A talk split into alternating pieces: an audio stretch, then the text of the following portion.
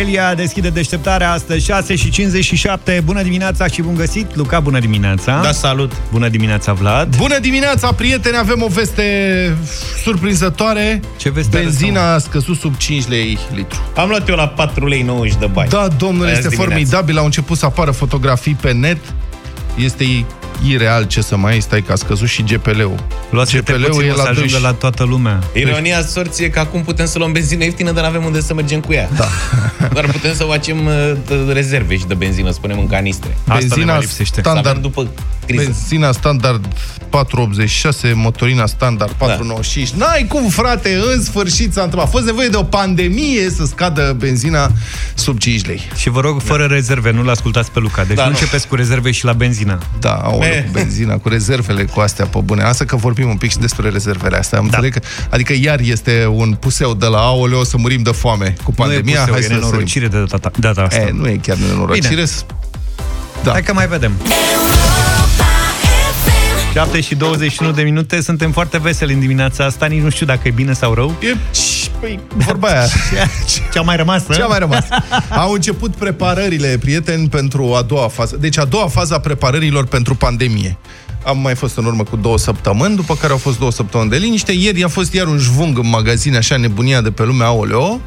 Și, deci, începând de astăzi, cred că te poți duce liniștit la cumpărături, nu cred că mai e nimeni, o să fie Da, treabă. magazinele sunt uh, liniștite, ca pe vremea lui Nicolae Ceaușescu. Da. Aseară. Da, în S-a sensul făcut că aprovizionare peste s-a noapte. făcut- Băi, eu am fost, am trecut ieri printr-un... uh, Eu, eu îți garantez că noi nu putem cumpăra cât pot ei vinde. Zici? Înțelegi? Da. Deci problema noastră e că nu avem atâția bani cât pot vinde ei. E, Îmi deci doresc cu din cal. tot sufletul asta. Ei au Bine. probleme logistice să pună marfa în rafturi, știi? Da, asta, asta e, e. când vin oamenii și de-aia se și creează sentimentul ăsta de mamă s-a terminat totul. Adică, uite, Așa e. eu, de exemplu, ieri am fost eu am fost al alteri la cumpărături. Ha, aia a fost șmecher. La- Și ce, ieri Da. nu te-ai mai dus? După zici? ce am făcut provizia cu două săptămâni când ați râs de Luca mine, e- că mi-am luat paste multe, Așa, Da. ți-ai dus și ți-ai mai luat niște paste. am fost luni și am mai luat niște paste. Înțeleg că nu mai sunt paste în București. consumat. Și nici hârtie igienică am auzit că nu mai e. și hârtie am luat atunci, că era proaspăt aia cu Hong Kong, cu nu știu ce, ați râs de mine.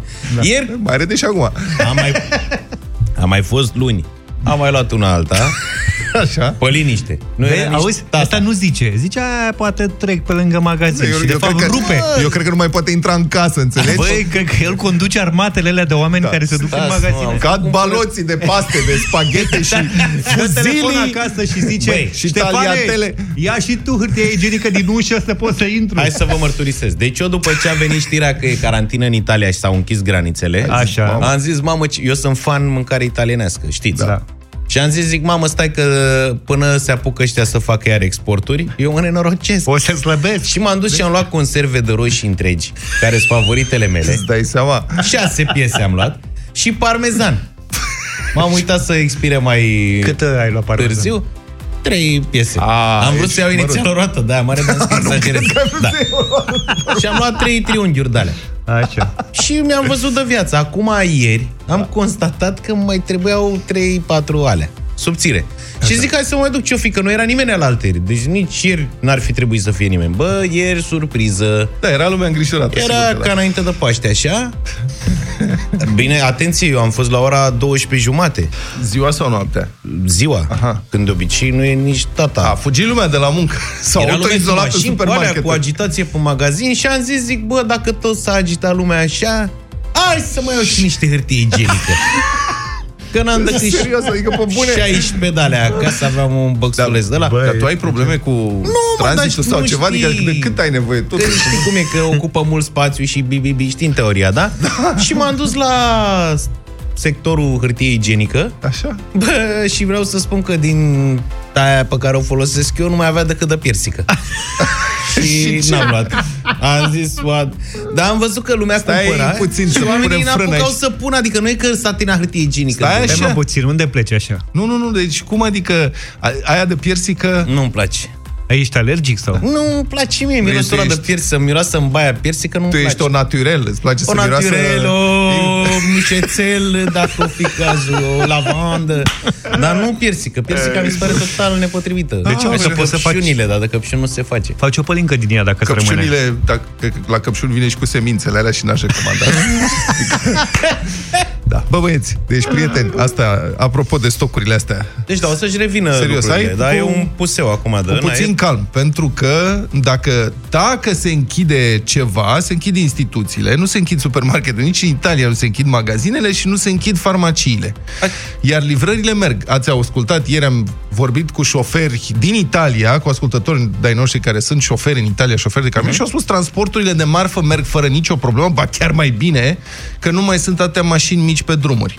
Deci aprovizionarea cu mărfuri din depozite merge fără niciun fel de probleme. Da. Dacă totuși țineți neapărat să vă faceți stocuri sau ceva, gândiți-vă poate la o săptămână, două, hai, 30 de zile maximum, dar o să se poată merge la magazin să faci cumpărături. Situația nasoală e dacă cumva ți se întâmplă să fii în carantină, să fii izolat la domiciliu și atunci nu poți să ieși. Și nici n-ai pe nimeni așa care să te ajute și nu mai funcționează nici măcar vreun serviciu de ăsta să se aducă acasă. Adică, Da, e- pe bune, chiar suntem... așa, Eu am mai remarcat ieri că vreau să vă Hai, spun degeaba că... faci apel la rațiune, că Luca... Păi nu, stai. Păi nu, eu Ieri cred că nu mai are, era- are traseul făcut pentru azi. Am remarcat Așa că la un zic. moment dat mai era o buluceală pe la cosmetice pe acolo și zic ce e? Și când mă uit nu mai era spirit. Spiritul Mona șt, ras. și, și Așa e. acum ce vreau să vă spun? Deci, sigur eu e am- bine să mai și dezinfectăm lucruri. Dar nu așa te ferești de virusul ăsta. Adică ideea e să stăm cât mai mult timp acasă, pentru Da. că el până la urmă, din ce câte se pare, că oricum nu e foarte bine documentată situația asta, se pune pe haine, pe obiecte. Tu nu poți acum să te dai cu să te speli cu spirit de câte ori mai știi? intri în casă, ad- n-ai cum să faci. Mai ții minte București-Berlin? Cred că așa e la Luca Magazinul. acasă acum. Da, magazinul. Cred Da. că așa e la Luca acasă acum. Are de toate. Nu mă, am multe paste. Auzi, televizoare astea ți-ai luat? Stai.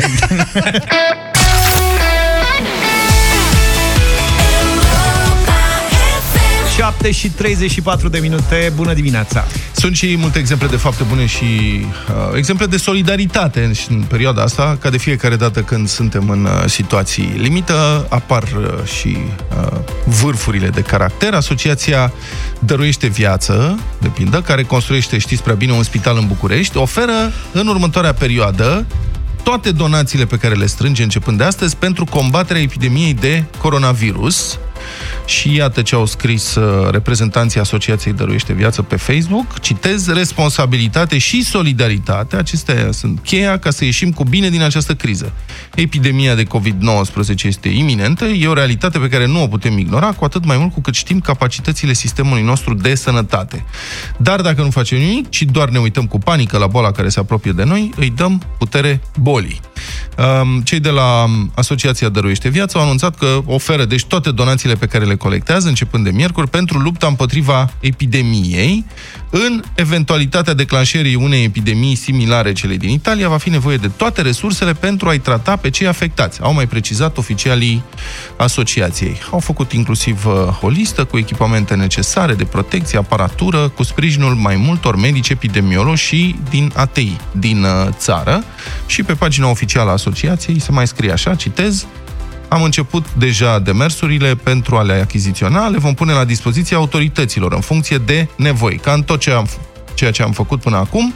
Dăruiește viața împreună cu voi, donatorii noștri. Obiectivul nostru este să consolidăm capacitatea sistemului medical de a salva viețile pacienților și de a le da îngrijirea de care au nevoie. Solidaritatea și responsabilitatea sunt singura soluție. soluție. Știți prea bine, uh, Asociația Dăruiește Viață construiește doar din donații și sponsorizări primul spital de oncologie și radioterapie pentru copii diagnosticați cu cancer din România. Europa FM susține uh, acest demers. Știți că difuzăm în mod constant îndemnuri uh, pentru donații. Am oferit spațiile de emisie în mod gratuit pentru Asociația Dăruiește Viață și vă reamintim, SMS-ul la care, se poate, care poate fi folosit este 8864 sau intrați pe site-ul asociației dăruieșteviață.ro și vedeți acolo toate detaliile. Europa FM Europa FM 7 și 45 de minute. Vlad, ai făcut ce ai făcut și tot am difuzat Snap până la urmă. Eu simt că e mâna ta aici. Mary had a little boy am avut. Înapoi în actualitate, 47 de cazuri de coronavirus în România. În continuare puține cazuri prin comparație cu multe, multe, multe alte țări uh, europene. Pe de altă parte, 18 cazuri noi confirmate doar ieri. Din acest punct de vedere, cred că sunt niște semnale de alarme. Știm, de, de alarmă știm ce se întâmplă în astfel de, mă rog, ce s-a întâmplat în alte țări. La un moment dat, numărul de cazuri explodează. Bun, poate că ieri a fost doar un accident, să ne păstrăm speranța, dar în același timp să fim și pregătiți. Uh, tot ieri, Organizația Mondială a Sănătății a declarat epidemia de coronavirus pandemie, ceea ce înseamnă că afectează practic tot globul, dar în afară de semantică. Am vrea să înțelegem și ce înseamnă asta în mod practic. L-am sunat pe expertul în sănătate, Vlad Mixici, în dimineața asta, care e în direct cu noi. Bună dimineața! Neața! Bună dimineața! Um, bun, domnule Mixici, explicați-ne ce înseamnă practic pentru noi muritorii de rând pandemie, faptul că Organizația Mondială a Sănătății declară pandemie de coronavirus.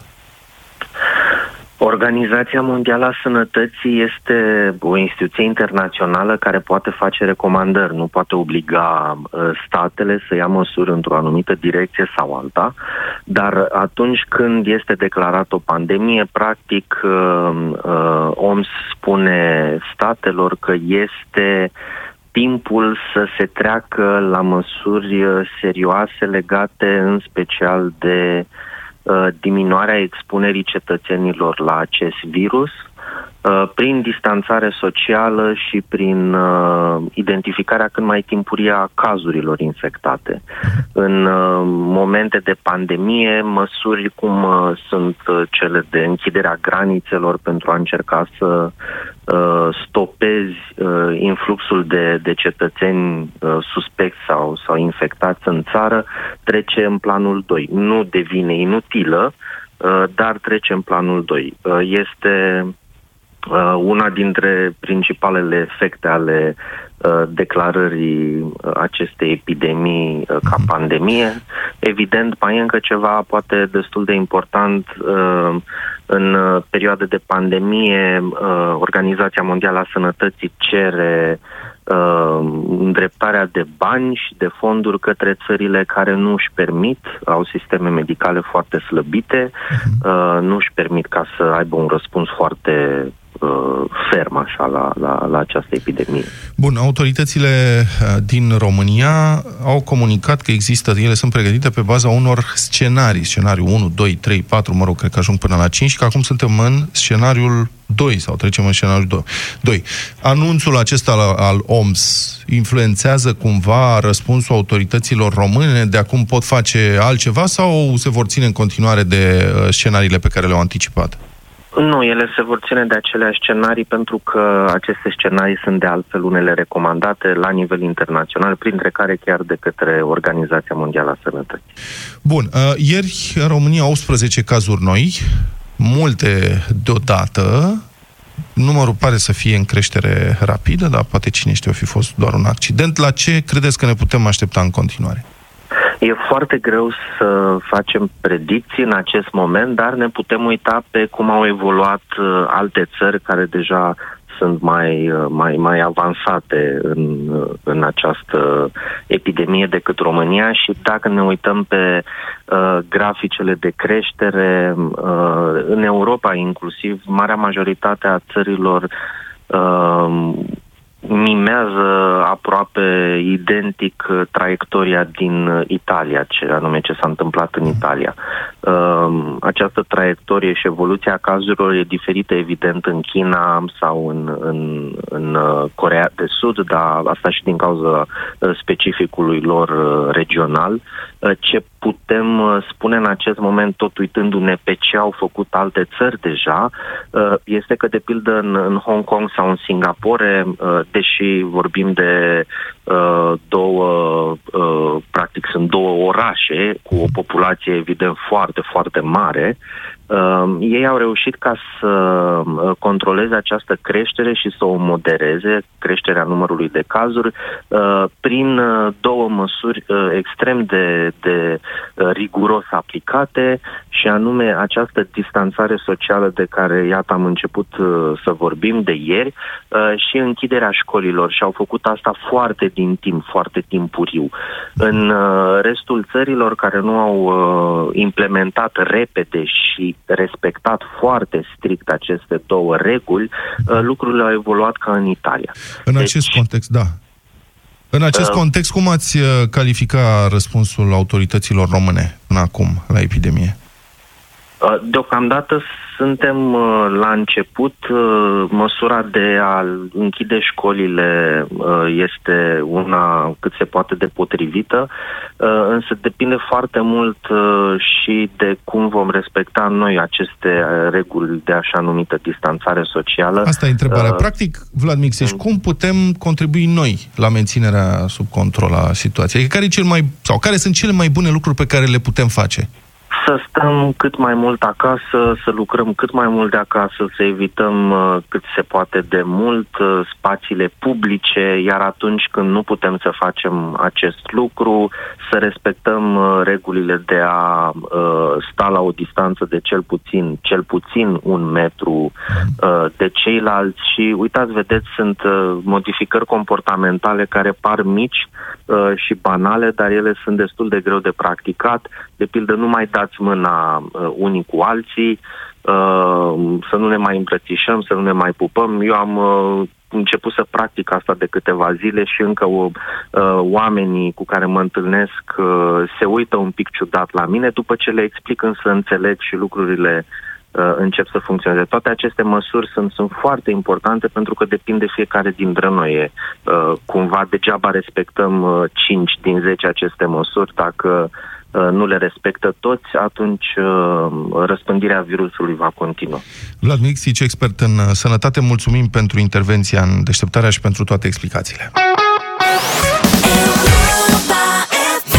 Republica Fantastică România la Europa FM. Poate l-ați ascultat mai devreme pe Vlad Mixiș vorbind despre uh, cum au rezolvat uh, oamenii din Hong Kong sau din Singapore controlul, cum au controlat epidemia de coronavirus acolo sau din Corea de Sud și a făcut o mică referire la diferențele culturale uh, ale țărilor din Asia, mă rog, în comparație cu cele europene. Știți ce se întâmplă în Italia, unde numărul cazurilor a explodat, sunt și foarte, foarte mulți morți. Rata de mortalitate este foarte mare în Italia. Problema cu pandemia asta de coronavirus este că în continuare enorm de mulți oameni și în România cred că e de șagă și că lor nu li se poate întâmpla sau dacă li se întâmplă, mă rog, n-au nicio problemă, uh, doar că virusul ăsta e teribil de contagios și nu e deloc interesat de curajul ținte. Adică pur și simplu cum simte că poate sări pe om, Apoi sare. sare e deosebit de obraznic din punctul ăsta de vedere și desigur, cu toții știm că sunt persoane infectate care sunt asimptomatice, adică nu au simptome. Și, da, bă, că eu o să fiu dintre ei asimptomatici. Da, dar devii purtător. Și transmiți în familie și ajunge la cei care sunt cu adevărat vulnerabili și aceia vor avea de suferit cu adevărat și se vor duce la spital, vor fi mulți și nu vor fi suficiente unități de terapie intensivă și atunci va fi o problemă reală. Deci mulți sunt și cam inconștienți, cum ziceam. Cred că vor fi mari probleme, mai ales prin instituțiile de stat, unde e așa o mare familie și când zic o mare familie, zic la propriu, nu la figurat. Adică, serios, uitați, luați cazul, e grăitor cazul super spreaderului ăsta din București. Domnul polițist pensionar de la ADP. Super spreader, adică răspândac, super răspândac, cum ar okay. veni. Există nu ni se întâmplă numai nouă, să nu credem că suntem noi pedepsiți cumva din punctul ăsta de vedere. Peste tot a existat câte un super răspândac dintre ăsta care a fost neatent și sau inconștient sau a mințit de-a binele, cum a fost cazul nostru și s-a întâlnit cu foarte mulți oameni. În cazul ăsta a fel... pupat fetele de 1 martie. Un fel de adevăratul pacient zero. Adevăratul pacient. Ăla care a dat cel mai da, mult. ăla, pacientul da, zero. 0.1. Bombă. Da. Cum ar fi. Uh, deci super răspândacul nostru de virus care a mințit. El a fost în Israel. Apropo, ambasada Israelului la București a comunicat unde a fost domnul. Se știe tot. Adică, serios, este un comunicat da. pe pagina de Facebook. La ce te așteptai? Acum și te- zice așa, citesc numai un pasaj. Din datele deținute, zice ambasada Israelului, reiese că acesta, mă rog, super răspândacu, a călătorit în perioada 21-26 februarie, revenind în România la, borsul cur- la bordul cursei L al LY572. Cred că pot să spună și Da, da. scaunul, dar cred că nu au vrut să alarmeze pe ea de lângă. Și dacă s-a mutat de pe scaunul ăla. Exact, de câte ori a fost la wc și așa Exact. mai departe. Pacientul 17 a fost cazat la Hotel Taibeh Golden din orașul Ramallah și Hotel Ambasador din orașul Bethlehem, ambele în teritoriile palestiniene. Deci n-a fost, N-a fost la noi. Israelul propriu zis. Da, da, da. Practic a fost la ăia, la teritoriile palestiniene. Îți dai seama că știu și camera și de câte ori a comandat de la room service și așa mai departe, asta nu le-am mai zis. Oricum, în cazul domnului, sper că ați reținut unde lucrau membrii familiei lui. Deci, domnul Cupricina, care a mințit cu privire la călătoria sa într-o zonă roșie, afectată de epidemie de coronavirus, lucrează la ADP 4. Deci, practic, la stat, ADP, Administrație Domeniului Public, nu știu ce. E polițist pensionar, cu pensie de aia specială, dar tot la stat s-a angajat când a ieșit la pensie. Păi în da. loc să-și vadă omul de bătrânețe de la 45 de ani sau când, mă rog, s-a pensionat mai încolo, în loc să-și vadă de bătrâneți liniștite cu pensia lui specială, s-a angajat. Unde se angajează? Tot la stat. E fidel companiei la care a lucrat o Cred că viață. da. Bun. Fiul dânsului lucrează la SRI. Tot SRI? companie românească. Da, tot românească, pur românească, ce e mai la stat decât SRI în Eu nu fac România. glume pe tema asta. Vă spărați, dar a fost o rubrica Distrați-vă voi doi, eu închid. În trecut, fiul domnului de la SRI a lucrat și pentru poliție, la fel ca tăticu. Deci a continuat tradiția familiei, a intrat la poliție și după aia s-a mutat și mai la stat, la SRI. Soția domnului pensionar angajat la ADP4 lucrează tot la SRI, dar la Policlinica SRI. Vă zic, este o mare familie. Deci până acum avem trei membri ai familiei, toți la stat. Nora domnului polițist lucrează la Primăria Capitalei, la resurse umane. nu e rău. Normal, resurse umane, ce Dumnezeu. Băi, deci toată familia are o încredere desăvârșită în statul român. Observați? Și- Toți sunt, practic, Și în Angajați- corporații oamenii se cunosc și ajung să întemeze familii, Așa. că na, te, te, îți găsești jumătatea în cercul în care te învârți. așa, Dacă dăm și te soția învârți- ta e jurnalist, nu? Nu e, da. Noi ne-am întâlnit la liceu. Soția ta Da, nu e. e. Bun. Aici nu pare să funcționeze, mă rog, în Nu fine. mereu. Potrivit ziarului Libertatea, o altă angajată a primăriei București a recunoscut că l-a însoțit pe bărbat în Israel. Taptanii... O cine? O altă angajată a primăriei București, Luca, Ah. a recunoscut, mi-am pierdut dicția Cred sau că... să Nu, nu, nu, aude. nu, nu, n-am fost eu atent. L-a însoțit pe bărbat în Israel. În interes de serviciu, probabil. I-a arătat locurile sfinte. Asta, au fost și la Betlehem, am remarcat. Dar mai multe nu știm și nici nu vrem să știm. Că nu Da, avem se știe. dovezi. Da, nu, probabil că da, că ambasada se știe. Israelului știe tot. Da. A registrat, mă rog, nu. În fine, da. da. Uh, Doamna e și dânsa infectată acum, dar că l-a însoțit, asta poate însemna orice, nu vrem să afirmăm Sigur. mai mult. Oricum, vă spun asta, zic, e clar că instituțiile de stat din România sunt în mare, mare pericol. Adică se îmbolnăvește un angajat dintr-una, vedeți ce se întâmplă, transmite boala rudelor sale din alte patru. Da, Da, într-unul, într-unul țipă doi. da, uh, gem uh, 4. Ceata lui Pițigoi. Da. Dar cum spuneam, nu de glumă, dacă minți în caz de pandemie, riști dosar penal, domnul polițist are deja, uh, pe numele lui s-a deschis dosar penal, sub aspectul săvârșirii infracțiunii, nu știu ce, zădărnicirea combaterii bolilor. Deci, domnul o să dea explicații, dar, serios, dacă m- mai contează... E tardiv, nici nu mai contează Da, exact adică în momentul ce ăsta. mă interesează pe mine că ăsta o să ajungă la pușcărie, dacă o să ajungă vreodată la pușcărie, pentru că a mințit și n-a vrut să spună acolo pe unde a fost, în condițiile în care se închide toată țara din cauza că el a fost super răspândac. E cel mai periculos gen de om pe care îl poți întâlni zilele astea și n-am nicio îndoială că fix genul ăsta de oameni au răspândit toată nenorocirea asta în lume, Da. zicând, băi, și ceva odată nu mi se poate întâmpla mie, Da. doi, și dacă mi se întâmplă, hai că poate nu e cazul să stau în carantină 14, 15, câte zile or fi, Da. de ce să mă afecteze pe mine Păi pentru chestia că asta? îți îmbolnăvești familia, bătrânii, bunicii și așa mai departe. O să învățăm, cred, the hard way, o să învățăm pe cale grea de data asta, că șmecheria nu ține în fața coro- coronavirusului. În cazul ăsta și- Da, nu, coronavirusul nu pricepe uh, șmecheria. Nu înțelege, el sare pe om, cu cât ești mai șmecher, cu atât sare mai rău. Adică dacă nu respecti regulile, sare mai tare pe tine.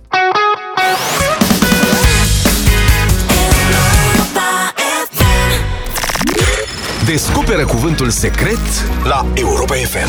Poți câștiga pe loc 1000 de lei. Pe cuvânt. Care e, domnule, cuvântul ăsta secret?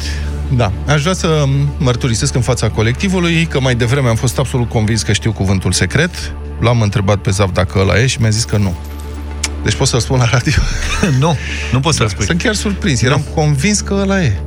0372 069 599 Ăsta e numărul de telefon unde vă așteptăm pentru cuvântul secret. Vă reamintesc, șef uh, Cezar Monteanu, colegul și prietenul nostru a rostit o frază. O ascultăm imediat și intrăm în direct cu voi. Iată! Ardeiuți tăiați mărunt și roșii sunt deliciul oricărei chiftele reci. Încă, încă sunt surprins că nu e... Se potrivește și ca lungime, ca tot și... Dar nu e. Nu e, domne. Da. Nu e, nu e. Hai să vedem. Gabriela e în direct cu noi. Bună dimineața! Bună dimineața! Bonjour. Bine venit, Gabi. Ce faci? Bine, uh, mă chinui să vă prind. Foarte bine, uite, ne-ai prins, ești prima, e prima șansă. Hai, zi da. cuvântul, ia banii și cu asta basta. Așa, nu? Roșii concase. Concase? Da. Qu'est-ce que c'est ça concase? Ce înseamnă concase? Adică știu ce înseamnă concasat de la pietriș, dar concase roșii ce înseamnă? Da, este un sos și se scot pielițele și semințele de la roșii. Aha, și se strivesc. Concasate, zici, Da, nu? da, da. Da. Da. Practic roșii strivite, fără pielițe și fără să Da. Mamă, simt că ăsta e. Eu aș încerca acum. Nu, nu, Niște nu. chifte- Ce, Chiftele- roșiile sau... Cu ardei iuți și cu roșii concase. Păi și se potrivesc cu chiftelele? Reci. Da. Ai făcut Pot să vreodată, ai făcut vreodată treaba Roșii. asta, Gabriela? Uh, am făcut o singură dată, dar sincer îmi plac piftelele reci, așa, fără sos, dar am făcut Auzi, da, și sosul ăsta de roșii concase pui și puțin usturoi în el, așa? pun în uh, piftele. Ardeiul este Corect. suficient. Noi cam luăm concasate? Mm, nu știu. Așa m-am gândit. Eu aș mai asculta o dată că sunt tare curios dacă e suficient de lung. Fii atentă. Ardeiuți tăiați mărunt și roșii concasate sunt deliciul oricărei chiftele reci. Hai mă, banii, 1000 de lei sunt ai tăi, Bravo! Ai descoperit Mulțumesc! cuvântul secret. Mulțumesc frumos! Ai câștigat Bravo, domnule! Mamă, eu eram aici cu ale... Europa FM. Dar nu știam că există roșii concasate. Da, eram cu ale mele și când te-am auzit că ai zis concase, mi s-au aprins uh, martorii în bord. Zic, bă, parcă da, da, da, sună de acolo. Nu știam, noi nu știam cuvântul, doar George îl știa. Bravo, felicitări. Bravo, Gabriela. Nu m-aș și gândit. Mulțumesc, mulțumesc frumos! Bravo, bravo. Mai încurcat Asta un e pic așa cu toată concase, bucuria ta. concasate. Asta e toată bucuria. Mulțumesc frumos. Da, wow, wow! Am mai Ești încercat și cu uscate și eram un pic uh, dezorientată. Cu uscate eram sigur atunci când am zis uscate, că dar nu, n-a Păi fost. ce ai zis, Vlad, mai devreme? Zile, Despielițate. Despelițate. da. Ei, mai bine împielițate, nu? Mai bine Da, împielițate. am fost aproape, vezi că roșiile concase se fac cu roșii despielițate. Păi ce să zic, de banii ăștia Da, poți să deconștită. poți să-ți iei 200, îți spun că știu prețul acum că am achiziționat recent, 200 de conserve de roșii Ai, ai. pelate italenești cu care să faci concasate Da. de cea mai bună calitate. Și dacă servești multe roșii, ia și niște hârtie igienică totuși ca să fim siguri. Bravo, felicitări! Da. Ai luat 1000 de Mulțumesc. lei. Mulțumesc, mulțumesc frumos pentru Hai, tot. domne, uite, am găsit, am găsit și noi cuvântul secret. Eu sunt tare mândru că am reușit să dăm și noi bani într-o dimineață. Că altfel ne luau banii Sorin, Radu, de fiecare dată. Banii mergeau la ei. 8 și 37 de minute în toată nebunia asta creată în jurul uh, acestui virus. Nici nu mai știu, avem guvern, nu avem guvern. Cum ar veni in other news. Cum Așa. Se spune, știți cum, în jurnalele americane, după ce se termină toate știrile importante, se dă publicitate, se dau promo-uri, ce Și hai urmează că mai avem mâine. ceva. Și la final vine crainicul și zice in other news, adică alte știri. La și altele urmează astăzi votul de investitură pentru guvernul Câțu. Și v-ați fi imaginat, domnule, că asta ar putea să ajungă vreodată o știre secundară în România, un vot de investitură Nu. pentru un guvern? Este la și altele. În Parlament va fi astăzi o ședință comună, senatori cu deputați, evident, dar vin și membrii ai guvernului, personal auxiliar, vor fi probabil vreo 600 de persoane, Ăștia au imunitate, înțeleg, de să întâlnesc așa mulți, nu? ceea ce contrazice regula anunțată de uh, autorități. De Rafa. Cel mult cât? Mai sunt, cred că a scăzut. 99 era. Mai e 99 sau a mai 99 scăzut? era, așa a zis Rafa ultima oară. Ok, și de Rafa. Ședința va avea loc uh, așadar la o zi după ce autoritățile au anunțat măsura limitării prezenței la 100 de persoane. Activitatea Parlamentului nu poate fi însă blocată și oricum nu poate să spună guvernul Parlamentului ce să facă. Parlamentul este suveran, deci practic ce vrea el să facă aia face. Nu toți deputații și senatorii se bucură de faptul că acum sunt chiar atât de suverani și că pot să se întrunească. Uh, Foarte vocal este deputatul PMP Robert Turcescu. Dânsul crede că activitatea Parlamentului ar trebui suspendată. Citez, e un pericol, zice domnul Turcescu, parlamentari sau șoferi, suntem oameni cu toții. Acum sunteți oameni cu toții? Pe bune? Ia uite O să zic că unii să moară, domnule, politicienii. Noi nu zicem asta. Dar vă rog să vă gândiți că eu, spune domnul Turcescu, am doi copii acasă. Păi de unde să știu eu pe unde au călătorit colegii mei parlamentare în ultima perioadă? De unde să știu eu în ce stadiu sunt cei care vin de la Timișoara, de pe lângă Vamă? A declarat domnul Turcescu pentru Europa Liberă. Eu zic că asta e să se mai sacrifice de unii și politicienii pentru binele poporului, Corect. nu doar invers. Pe de altă parte, dacă nu trăgeau de timp și erau oameni serioși, Da. Acum E, aveam evitau, guvern. exact. aveam ori anticipate, ori guvernul, ceva se întâmpla, aveam și Corect. nu era problema. Foarte bună observație. Domnul Turcescu a mai atras atenția asupra faptului că răspândirea coronavirusului se poate face foarte ușor dacă un membru al Parlamentului o să fie declarat pozitiv ei fiind mai mult negativi. Deputatul PMP a precizat că va fi prezent mâine în forul legislativ, adică astăzi, citesc dintr-o știre care a apărut în uh, presă, dar nu o face cu inima încăpă, uh, împăcată. Adevărul că sunt foarte mulți parlamentari care se duc acolo și când se duc e clar că n-au tragere de inimă, știi? Când se duc uh, Se vede. la treabă și nu se duc cu inima împăcată, acum mai mult ca de obicei. Eu chiar aș fi uimit să fie vorum azi. Păi, eu cred că o să fie. Citez din domnul Turcescu în continuare. Mâine se va vorbi de la același microfon pe care vor scuipa o grămadă de inși. Cred că nu mai vorbește nimeni, fii atent ce zic. Bă, dar noi nu scuipăm pe Vă microfon. așteptăm adică la cuvânt. Și o noi să vor- fie... Noi vorbim aici la radio foarte mult, dar noi Da. nu scuipăm pe microfon. De ce se scuipă pe microfon la Parlament? Nu, o știe el ceva. Da. De ne. Așa, în timp ce vorbesc, vor scuipa pe, uh, pe microfon, vom pune mâna pe același pupitru și pe aceleași bile. Hopa! A spus domnul Turcescu. Nu știu pe ce bile pune mâna domnul Turcescu, dar e clar traumatizat din pricina faptului că trebuie să pună mâna pe bile. Albe sau negre? Albe sau negre. da, corect. E, vezi? Unii vor muri, alții vor supraviețui. Asta este viața. Încheie filozofic domnul Turcescu. Puțin curaj, totuși, domnule Turcescu. Muncești pentru binele poporului. Și asta, adică m-aș fi așteptat la un agent secret să aibă, domnule, mai mult curaj, dar acum îmi dau seama că el a fost, dânsul a fost sub acoperire de frică, nu de curaj. Adică de-aia era sub acoperire, că dacă ar fi avut curaj, ar fi fost la lumina zilei. Dar a fost sub uh, acoperire. Um, iar senatorul PMP Lucian Iliescu a solicitat comandamentului situațiilor de urgență să trimită un termoscanner în Parlament pentru ședința de mâine, care sper că nu măsoară și activitatea cerebrală.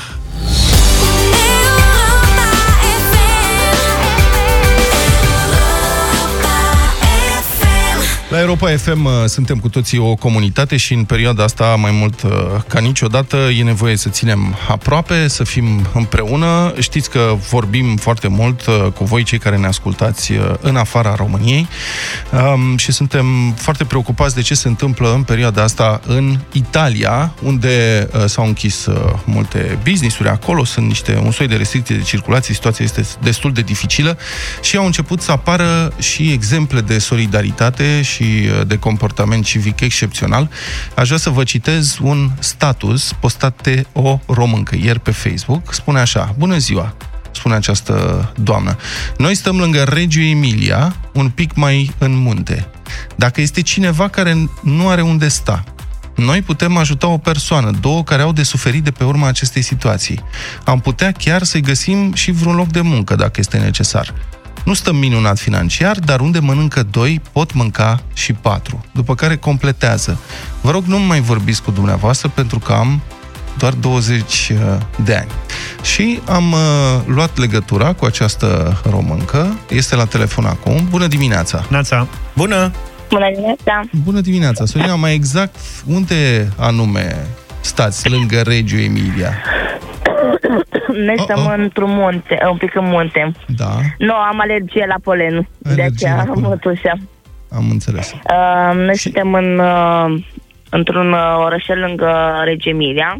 Ok. Și de unde oferta asta să luați pe cineva la voi? Sunt români care și-au pierdut jobul și care acum sunt într-o situație dificilă în Italia, nu au bani, nu au unde să Sunt se foarte cazeze? mulți, Da. din păcate. Sunt foarte mulți și aici este și problema, pentru că Adică dacă ne ajutăm între noi cine, pentru că sunt două, trei săptămâni de când în țară ne primim doar jigniri cei din afară Mhm. și din moment ce au închis și granițele, aseară și în Slovenia au pus pietroaie ca să nu se poată trece. Wow. Uh, p- nu, au închis absolut tot. Iar Mhm. aseară a fost dat uh, și prim-ministrul Italiei, a vorbit. De astăzi au închis absolut tot. Au rămas deschise doar magazine de alimente. Uh, eu trebuia să nasc. Uh, trebuie să nasc însărcinată? în Curând. Da. Ok. Uh, trebuia să nasc, trebuie să nasc și um, spitalul unde eram uh, controlat uh, a fost închis. Aseară am aflat că și celălalt spital unde trebuia să mă duc au închis și acolo repartul de nașteri Da? Păi și ce faci? și uh, mi-a mai rămas unul la dispoziție, care e cam la o oră de noi. Mhm. Și ai luat legătura? Adică în cât timp trebuie să naști și cum faci? În curând, de pe o zi pe alta. Ok, pari O să foarte știe. liniștită. Va vedea pe moment. Cum vom vedea pe moment? Uh, nu pot să fac altceva pentru că am avut, am plâns destul și puteți să mai și râdem un pic de pe asupra situației, nu? Și Bun. cum am ales fix momentul potrivit. Bun, deci stai puțin să înțeleg. Deci tu ești, presupun că ești cu soțul tău, nu? Da. Sunteți undeva în uh, Reggio Emilia, un pic mai în munte, cum spui, ești pe cale Da. să naști și te oferi, sau vă oferiți voi, să mai primiți unul, doi români, pentru că acolo unde mănâncă o gură, două, pot mânca și patru, nu? Exact. De unde vine exemplul ăsta de solidaritate? De unde îți vine? Adică ce te determină să faci asta? Știți cum este? Roata se întoarce într-o zi, adică m, un bine făcut nu, nu face rău nimănui, pentru că lumea e prea rea. Și în străinătate, pentru că noi ne-am organizat și aici, cu, avem o asociație de tineri din uh, români, italieni, toate, tot ce suntem acolo la un loc, pentru bătrâni, să le dăm o mână de ajutor lor și am spus dacă dăm o mână de ajutor italienilor care într-o zi ne-au jignit, ne-au scuipat și ne-au văzut, pentru că se știe că italienii sunt un pic rasiști, nu toți, dar sunt și uh, cazuri, a- nu se poate să nu dăm o mână de ajutor și celor din uh, țară, ce, românilor.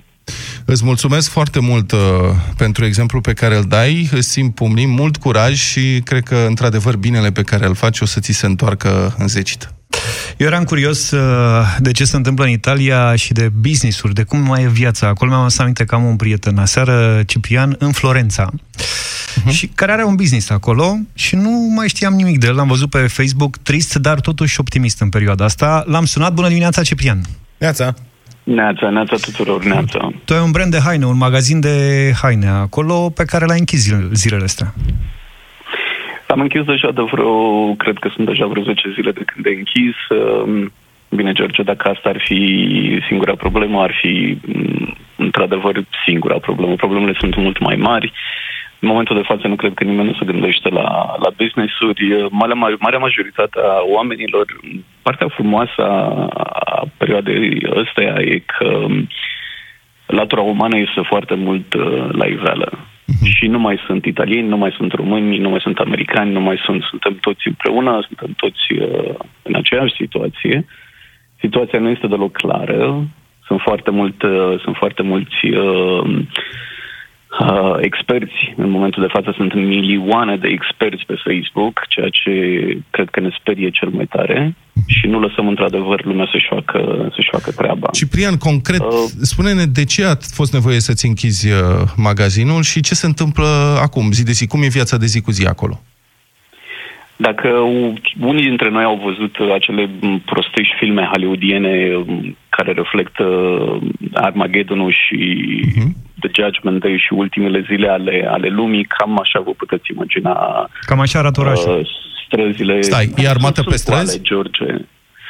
Um, armata nu este așa cum noi imaginăm noi, deci nu sunt într-adevăr tancurile pe străzi. Este, sunt uh, organe de, de, de control. foarte sunt multe, patrule. Sunt puncte de control. Puncte de Sunt control. Puncte de control. Și ce patrule controlează? Care sunt în...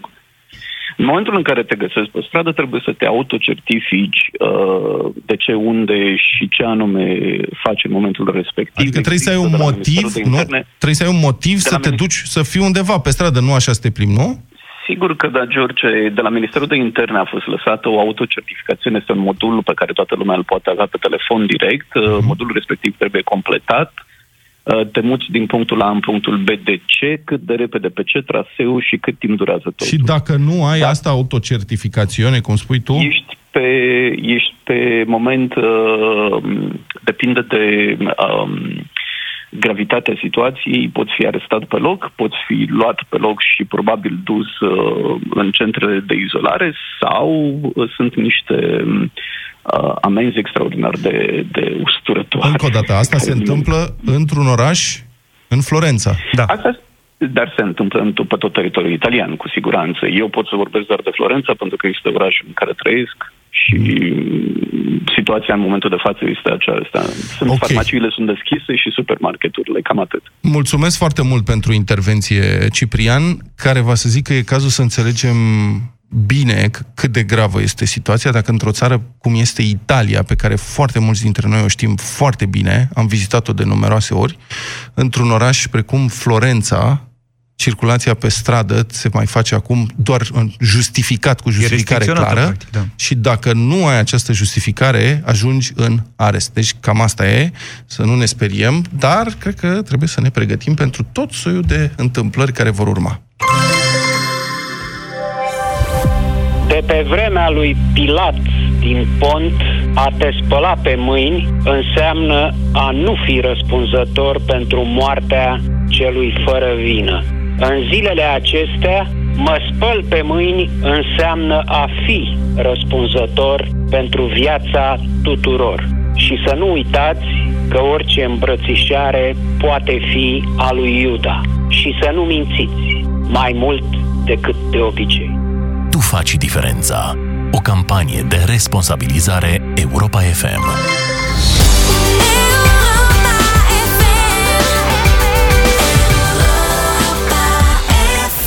Scriitorul și gazetarul Cristian Tudor Popescu ne aduce judecata de joi la Europa FM. Doctore, nu pricep de ce nu poți să accepti că a venit printre noi un sfânt. Ba pot, dar în breasla mea sfințenia rămâne, dacă rămâne, după ce am cercetat toate ungherele învelișului omenesc. Starețul clătină din cap. Știa să recunoască semnele Domnului și la străinul cel înalt ele erau vădite, a idoma stelelor pe cer. Ochii străluceau străinului cu o ardoare supraomenească pe chipul subt, parcă luminat pe dinăuntru. Pletele negre albăstrui așteptau o coroană de spini pe fruntea înaltă, marmoreană. Alăturarea lui de fețele pline de broboane albicioase și gâlme putrede ale celor ce locuiau la poalele muntelui, era o priveliște de necrezut. Ore în șir, străinul îmbrățișase și sărutase pe toți leproșii ce îi ieșiseră în cale. Nenorocitele făpturi rămâneau încremenite după atingerea Sfântului, apoi cădeau în genunchi și ridicau bolborosind ochii în sus. Singurele cuvinte pe care fusese auzit șoptindu-le erau o întrebare. Oare nu toți oamenii sunt frați? Vestea că un trimis al Domnului a venit să-i vindece se răspândise ca fulgerul în marea leprozerie. Ieșeau din spital și de prin toate colibele într-o îmbulzeală care făcea aerul înnecăcios de mirosul leprei. Așteptau răbdători strângerea la piept tămăduitoare a vindecătorului cel înalt. Chiar și pentru stareț erau uluitor de mulți. Lepra ucide încet, spuse doctorul ghicindu-i gândul. Da, încet, în ani, chiar zeci de ani, timp în care omul face dovada că se poate obișnui cu orice. Setea de viață a celor roși de rău e mai puternică decât a celor sănătoși. Se împerecheau peste tot, leproși cu leproase, zi și noapte, pierzând uneori câte o bucată din trup, fără să bage de seamă. se nășteau astfel sumedenie de copii îmbolnăviți îndată ce veneau pe lume. După cinci ani, doctorul nu mai avea nas și o ureche, dar încă păstra toate degetele de la mâini. Când nu mai fu pe cine să ia în brațe, Sfântului ne socoti pe cei ce mai voiau încă o dată și o luă grăbit pe drumul de munte care ducea la nivelul următor al bolii. Se clătina pe picioare istovit pe semne de risipa de viață dăruită. Din vale se auzea un vuiet vag și nori de praf acopereau drumurile către oraș. O fi o sărbătoare câmpenească, cugetă cu glas tare starețul. Oare nu toți oamenii sunt frați? Răspunse șoptit sfântul la sfatul doctorului de a-și drămui puterile pentru a fi în stare să facă mai bine binele. Aproape nu deschidea gura când vorbea. Întorsese capul din ușa unui bordei în care se auzeau mugete nedeslușite. Leproșii de aici nu mai aveau gâtlejuri. Starețul și doctorul plecară ochii sub privirea, arzând de febra sfântă a tânărului înfășurat în rasa cenușie de călugăr. Sfântul intră în bordei. Doctorul păși în urma lui. După o vreme, doctorul ieși singur, năucit. Starețe, să faci așa ceva e peste poate, e dincolo de orice știință omenească. Ai dreptate, e un sfânt. În vârful muntelui leproșilor stă singur negrul abisinian uriaș, pe care mama lepra l-a prefăcut într-un cadavru sfârtecat de șobolan și umflat de o ploaie sângerie, care totuși umblă. Sfântul este la capătul misiunii sale dumnezeiești se îndreaptă cu brațele deschise, gata să se prăbușească, spre monstrul care îi paralizează de groază pe stareț și pe doctor. Le vine să verse din pricina duhorii pe care o răspândește abisinianul. Însă monstrul face câțiva pași în spate și scoate un răget înfiorător când Sfântul îi pune brațele pe umeri. Apoi o ia la fugă. A spus ceva? întrebă starețul. Am dezlușit un singur cuvânt. Negru, răspunse doctorul. Dar ce e asta? Întins pe spate, răstignit în cruce, cu pletele în iarbă, Sfântul nu mai șoptea. Acum vorbea de-a binelea. O sărbătoare, da. Doctore, bunul meu doctor, te recunosc. Când boala m-a lovit, tu ai fost acela care s-a apropiat. O, oh, la zece pași depărtare la 10 pași numai, acoperit cu o mască rânjită și imbibat cu miros de tămâie. Tu ești acela care a poruncit să fie bătută în cuie poarta mea, dar ai uitat o fereastră. Tu ești acela care n-a mai lăsat nicio ființă să se apropie de casa mea. Tu ești acela care a însemnat-o cu o cruce albă și care ai scris pe perete, Dumnezeule, îndură-te de noi. Dumnezeule, îndură-te de noi repetă în șoaptă doctorul. Lepra ucide încet, spuneai, doctore. Nimănui nu i-a fost milă de mine. Oare nu toți oamenii sunt frați? Apoi Sfântul căscă gura largă, lăsând să se vadă limba negrită și crăpată. Doctorul nu avea nevoie să-l despoaie ca să știe că era acoperit de tumori violacee, purulente până sub suori. Abisinianul fugise dar mirosul groasnic nu dispărea. Starețul își dădu seama că vine din vale, adus pe aripile grele ale ciumei. Moartea neagră năpădind Europa. are ureche muzicală și voce. Visul lui David este acela de a cânta pe marile scene ale lumii, dar pentru asta are nevoie, evident, de educație sistematică în domeniul muzical, ceea ce e greu de obținut în huși. David și mama lui Cati, care îl susține orice ar fi evident, se vor muta foarte probabil în Iași, ca să aibă acces la genul de educație de care are nevoie. Puștiu, evident, asta costă. Veniturile familiei, care este o familie monoparentală, sunt destul de precare. Doar că noi la Europa FM, împreună cu prietenii noștri de la OMV Petrom, am decis să intervenim și să întindem o mână de ajutor. Acum, Știți că de obicei punctul culminant al fiecărei serii din campania noastră urmează visul, se petrece live în studio cu transmisiuni video pe Facebook, cu eroi la microfon, emoționați, evident, vorbind cu noi, impresionând ascultătorii, primind mesaje. Doar că de data asta am decis că e mai prudent și mai de bun simț să nu-i aducem pe David și Cati de la Huș la București la vremuri de pandemie. E mai sigur să luăm cu toții un pic de distanță socială în uh, aceste timpuri. Așa că vom încheia această serie cu David și Cati la telefon și nu live în studio, ci la telefon în direct, pentru că până la urmă, să știți, evident, important e ca Puștu și mama lui să primească sprijin oriunde s-ar afla ei când îl primesc. Așa că ia să vedem dacă îi avem în direct. David, bună dimineața! Bună dimineața! Bună dimineața, David. Cati, ne auzi și tu? Bună dimineața! Bună dimineața! O să vorbim pe rând cu David. Vreau să vorbesc mai întâi. David, spune-ne, cum faci tu să cânți așa frumos, că noi încercăm, dar nu prea ne iese? Care e secretul tău? Uh, pot spune că este doar un talent de la Dumnezeu. Mhm. Deși trebuie foarte bine lucrat. Și ce înțelegi tu prin lucrat talent? Foarte mult exersat, foarte multă pasiune pentru a putea persevera. Dar când ți-ai dat tu seama că vrei să devii cântăreț? Păi îmi place să cânt de mic, copil, Da. și tot uh, încerc să mă dezvolt. Aha. Acum ești mai mare copil. Mm. Pot să spun că da. Cati, dacă ne auzi, um, ești, Sper că da, vă aud. ești și tu cântăreață um, și de-aia probabil că ți-a fost mai ușor să identifici talentul puștului. De ce are nevoie David ca să progreseze? Păi, uh, în primul rând, cred că de multă muncă. Aha. De multă muncă și de foarte multă susținere din partea mea, cel puțin.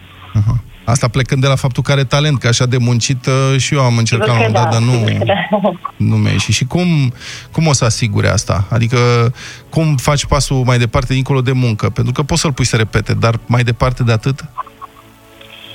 Păi, um, după cum am spus, intenționăm să mergem la școală. Da.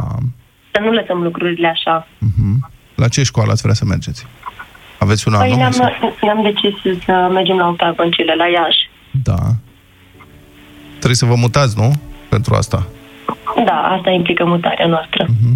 Ia auzi, David, vrei să te muți? Da. Aha. Da. Auzi, David, dar tu ai cântăreți favoriți? Care sunt cântăreții tăi favoriți? Ai vreun model? Uh, da, cel mai mult o apreciez pe Andrea, pe Delia, pe Maș. N-ai deloc gusturi rele. Andra, Delia, cine mi-ai zis? Um, un interpret muzical din Maș, cântă, are un timbru foarte frumos. Ok, bine. Ia stai că a sunat cineva acum la noi la radio. Avem un telefon din partea unei doamne cu o voce inconfundabilă. Bună dimineața, Andra. Bună dimineața, vă pup, vă ascult cu mare Ai, nu drag. cred. Bună dimineața! Bună am dimineața! ascultat cu a- Bună dimineața, David și Cati, vă, vă felicit pentru ce faceți. Cati, în primul rând te felicit că îl susții pe copilul tău și David, ești Mulțumesc fenomenal. mult, Andra, în mulțumesc. primul rând, uh, știi, auzeam că încă nu ai studii, dar eu cred că ai cel mai important lucru, ai talent. Uh, ești înzestrat mulțumesc cu o mult. voce extraordinară. Am, am, mi s-a făcut piele de găină aici la telefon cât am ascultat uh, puțin din ce, ce au dat ei acum la radio. Ești un fenomen și mai mult că ești și conștient de ce trebuie să faci.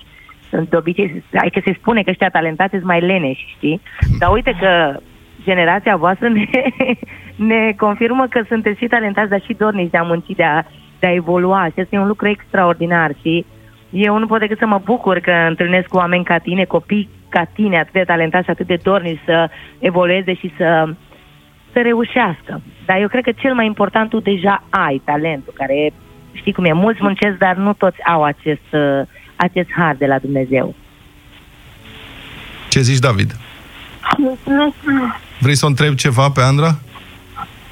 În mod special, cred că ești un pic emoționat, dar dacă vrei să o întrebi, Andra e dispusă să răspundă, să știi că are o Îți dai personalitate seama foarte cu ce caldă. drag ascult, îți dai seama cu ce drag ascult numele ăsta, David. Ah, da.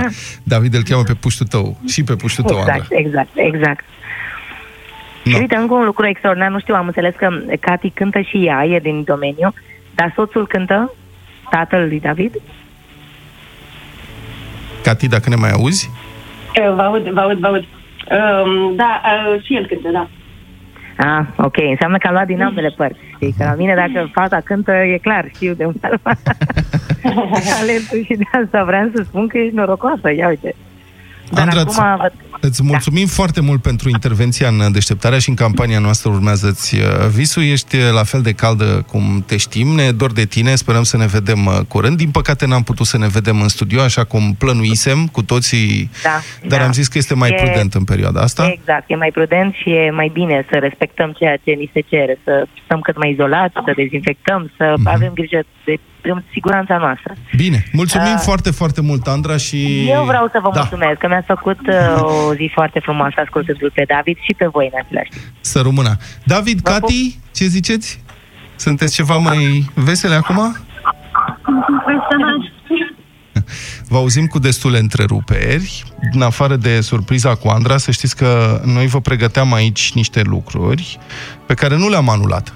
Deci când veți veni în București, că după ce trece nebunia asta de care o să scăpăm noi, um, avem diferite surprize. În primul rând, uh, înțeleg, David, că tu ești și pasionat de vlogging, nu? Da. un pic pasionat de vlogging, așa că ai un cadou din partea noastră și a partenerilor noștri de la OMV Petrom, un laptop și o cameră video ca să începi să montezi și în felul ăsta poate că intri în uh, interacțiune și cu alți puști uh, care cântă și schimbați experiență. Um, de asemenea, când veți veni, noi avem niște prieteni la Opera Națională, foarte buni.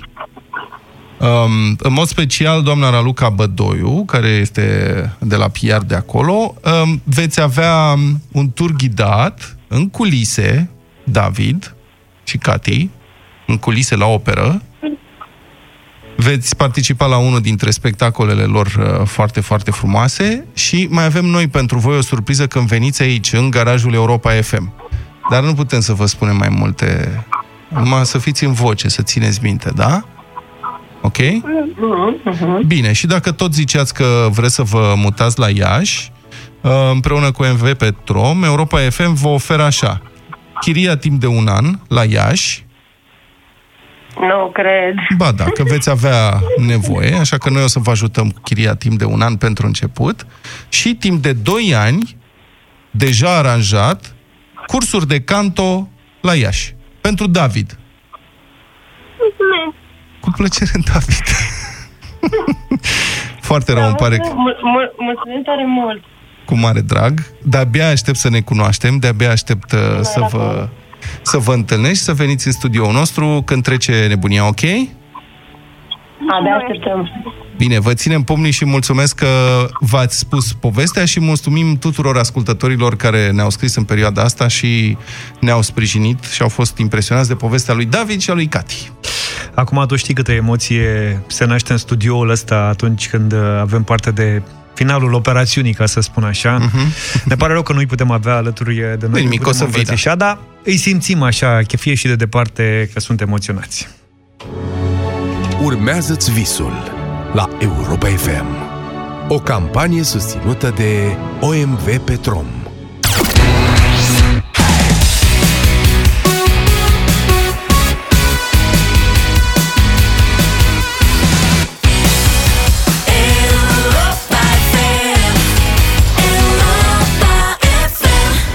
Swift are piesă nouă, se numește The Man, am ascultat-o acum în deșteptarea la Europa FM, ora de pop-rock, Călin Gheorghe în seara asta, da? Tare. de la ora 21, așa că fiți pe fază, altfel dacă nu aveți prea multe de făcut, rămâneți la locurile noastre, cum era aia, rămâneți... Da. Stați da. liniștiți la locurile voastre. Vreau, Așa, vreau așa. să vă spun că la 12 martie 1961 România devenea în premieră campioană mondială la handbal masculin. Bine. Un lucru pe care vreau să-l știți despre ziua de azi. Să aveți o zi frumoasă, numai bine! Toate bune! Pa, pa! semana.